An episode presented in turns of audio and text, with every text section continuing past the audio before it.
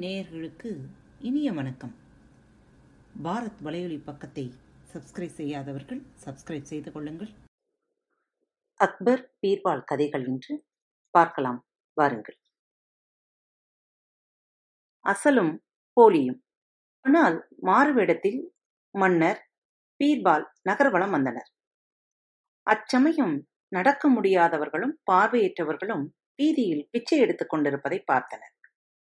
இக்காட்சியைக் கண்ட அக்பர் மனம் வேதனையடைந்து அதனால் பீர்பால் அவர்களே ஊனமுற்ற இவர்களுக்கு நாம் ஏதாவது நல்லது செய்ய வேண்டும் என்றார்.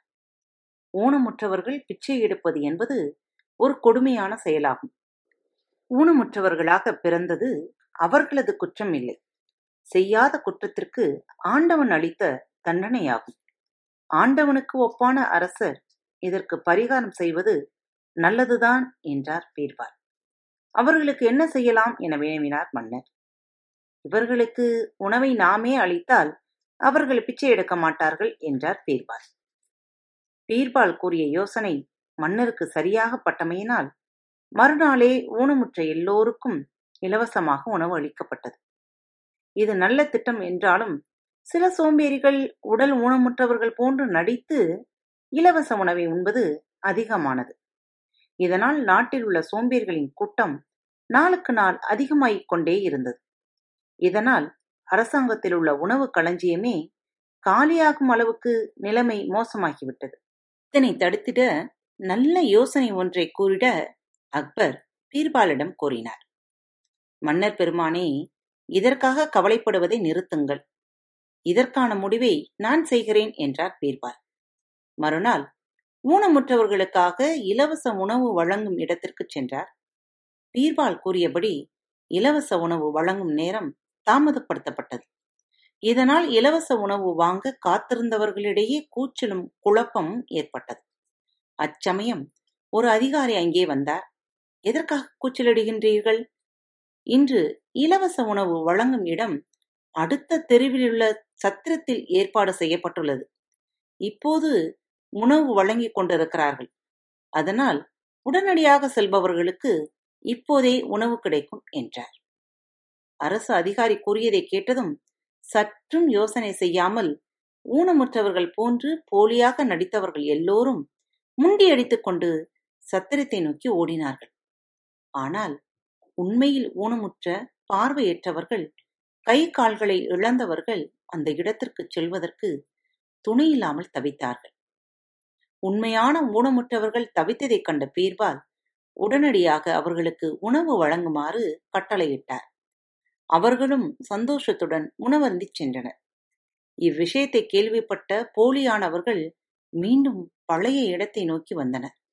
உணவளிக்கும் மேலதிகாரி அவர்களை எச்சரித்து போலியான நீங்கள் மீண்டும் வந்தால் கைது செய்து சிறைக்கு அனுப்பப்படுவீர்கள் என்றார். அன்று முதல் உண்மையான ஊனமுற்றவர்கள் மட்டுமே வந்து உணவருந்து சென்றனர். போலியானவர்கள் காணாமல் போயினர். பீர்பாலின் அறிவு நுணுக்கத்தை புகழ்ந்து பாராட்டினார் மன்னர். அக்பருக்கும் பீர்பாலுக்கும் அடிக்கடி ஏற்படும் மன வேறுபாடு. அக்பரும் பீர்பாலும் அடிக்கடி ஏற்படும் மன வேறுபாடு அன்றைக்கும் ஏற்பட்டது. அக்பர் ஏதோ சொல்ல அதற்கு பதிலாக பீர்பால் எதையோ சொல்ல பேச்சு வளர்ந்து பெரிய சச்சரவில் கொண்டு போய் விட்டது. மன்னர் கோபம் கொண்டார். இனிமேல் என்னுடைய மண்ணில் நீ வாழக்கூடாது. எனது ஆள்கைக்கு உட்பட்ட மண்ணில் நீர் நடமாடுவதை நான் குற்றமாக கருதுகிறேன். அதனால் என் மண்ணை விட்டு நீ வெளியேறிவிட வேண்டும் என்று ஆணை பிறப்பித்தார் மன்னர். சரி உம்முடைய அதிகாரத்திற்கு உட்பட்ட மண்ணில் நான் வாழ மாட்டேன் என்று வீராப்பாக சொன்ன பீர்பால் அங்கிருந்து வெளியேறி சீன நாட்டுக்கு சென்றார். சில ஆண்டுகள் கழித்து ஏராளமான மூட்டைகளுடன் தில்லி வந்து சேர்ந்தார். பீர்பால் ஏதோ ஒரு வெளிநாட்டுக்குச் சென்று சில காலம் இருந்துவிட்டு இப்போது மீண்டும் தில்லிக்கே வந்து விட்டதை அக்பர் அறிந்தார். உடனே அவருக்கு சினம் வந்தது. தனது தலைமை அமைச்சரை அனுப்பி பீர்பாலை உடனே அரசவைக்கு அழைத்து வரச் சொன்னார். பீர்பாலின் இல்லம் சென்ற அமைச்சரை அன்போடு வரவேற்று வீடு முழுவதையும் சுற்றிக்காட்டினார் இது என்ன? வீட்டுக்குள்ளும் வெளியிலும் மண்ணை கொட்டி வைத்திருக்கிறீர்களே? என்று கேட்டார் அந்த அமைச்சர். இந்த மண் சீன நாட்டிலிருந்து கொண்டு வந்தேன். ஒரு காரணத்திற்காகத்தான் பரப்பி வைத்திருக்கிறேன் என்று கூறினார். பின்னர் அந்த அமைச்சரின் வண்டியை பின்தொடர்ந்து தன் வண்டியிலேயே அரண்மனையை நோக்கி புறப்பட்டார். செல்லும் வழியில் இதென்ன? வண்டிக்குள்ளும் எவ்வளவு மண்? என்று கேட்டார் அந்த அமைச்சர். எல்லாம் காரணமாகத்தான் என்று பதிலளித்தார் பீர்பால். அரண்மனைக்குச் சென்றதும் அரசர் முன் நின்று வணங்கினார் பீர்பால். என் உத்தரவையும் மீறி இன்னும் தில்லி நகரத்தில் உழவுகிறி? என்னுடைய உத்தரவை அலட்சியம் செய்கிறீ? சிக்காமல் இந்த மண்ணில் உம்மால் வாழ்ந்து விட முடியுமா? என்று கோபத்துடன் கேட்டார் அக்பர். மன்னர் பெருமானே தங்கள் உத்தரவை கீழ்ப்படிவதைத் தவிர வேறு எனக்கு ஒன்றும் தெரியாது. தங்களின் உத்தரவை அப்படியே பின்பற்றி வருகிறேன் என்று சொன்னார். பீர்பால் பவ்யமாக. எங்கே நிறைவேற்றுகின்றீர்? இப்போது தில்லியில் அல்லவா நீ தங்கியிருக்கின்றீர்? என்றார் அக்பர் சினத்துடன். தில்லியில் நான் தங்கியிருப்பது உண்மைதான். ஆனால் தங்களின் மண்ணில் நான் நடமாடவில்லை. அமைச்சரை கேட்டு பாருங்கள். அவரே என் வீட்டுக்கு வந்து பார்த்தாரே என்றார் பீர்பால். அக்பர் அமைச்சரை நோக்கினார். உடனே அமைச்சர் பதிலளித்தார். மன்னர் பெருமானே பீர்பால் தம் வீட்டுக்குள்ளும் வெளியிலும் மண்ணை கொட்டி பரப்பியிருக்கிறார். பயணம் செய்த வண்டிக்குள்ளும் மண்ணை கொட்டியிருக்கிறார். எதற்காக இப்படியெல்லாம் செய்திருக்கிறீர் என்று எனக்கு விளங்கவில்லை. அவரை கேட்டேன் காரணமாகத்தான் என்று சொல்கிறார். அப்போது பீர்பால் மன்னர் பெருமானே என் வீட்டினுள்ளும் வெளியிலும் நான் பயணம் செய்யும் வண்டியிலும் நான் உழவும் என் தோட்டத்திலும் நான் கொட்டி பரவி இருப்பது சீன தேசத்திலிருந்து கொண்டு வரப்பட்ட மண். அது தில்லியின் மண் அல்ல. தங்களுக்கு சொந்தமான மண்ணில் நடமாடக்கூடாது என்கிறீர்கள்.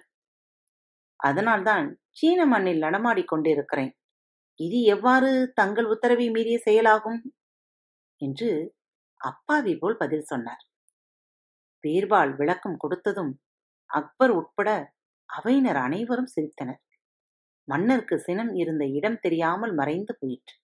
வாய்விட்டு சிரித்தவாறே உம்மை எப்படி வழிக்கு கொண்டு வருவது என்று தெரியவில்லை என்று மகிழ்ச்சியுடன் சொல்லி தன் உத்தரவினை வாபஸ் வாங்கிக் கொண்டார் அக்பர். மீண்டும் காத்திருப்போம். மற்றும் ஒரு கதைக்காக. இப்படிக்கு உங்கள் அன்பு தோழி.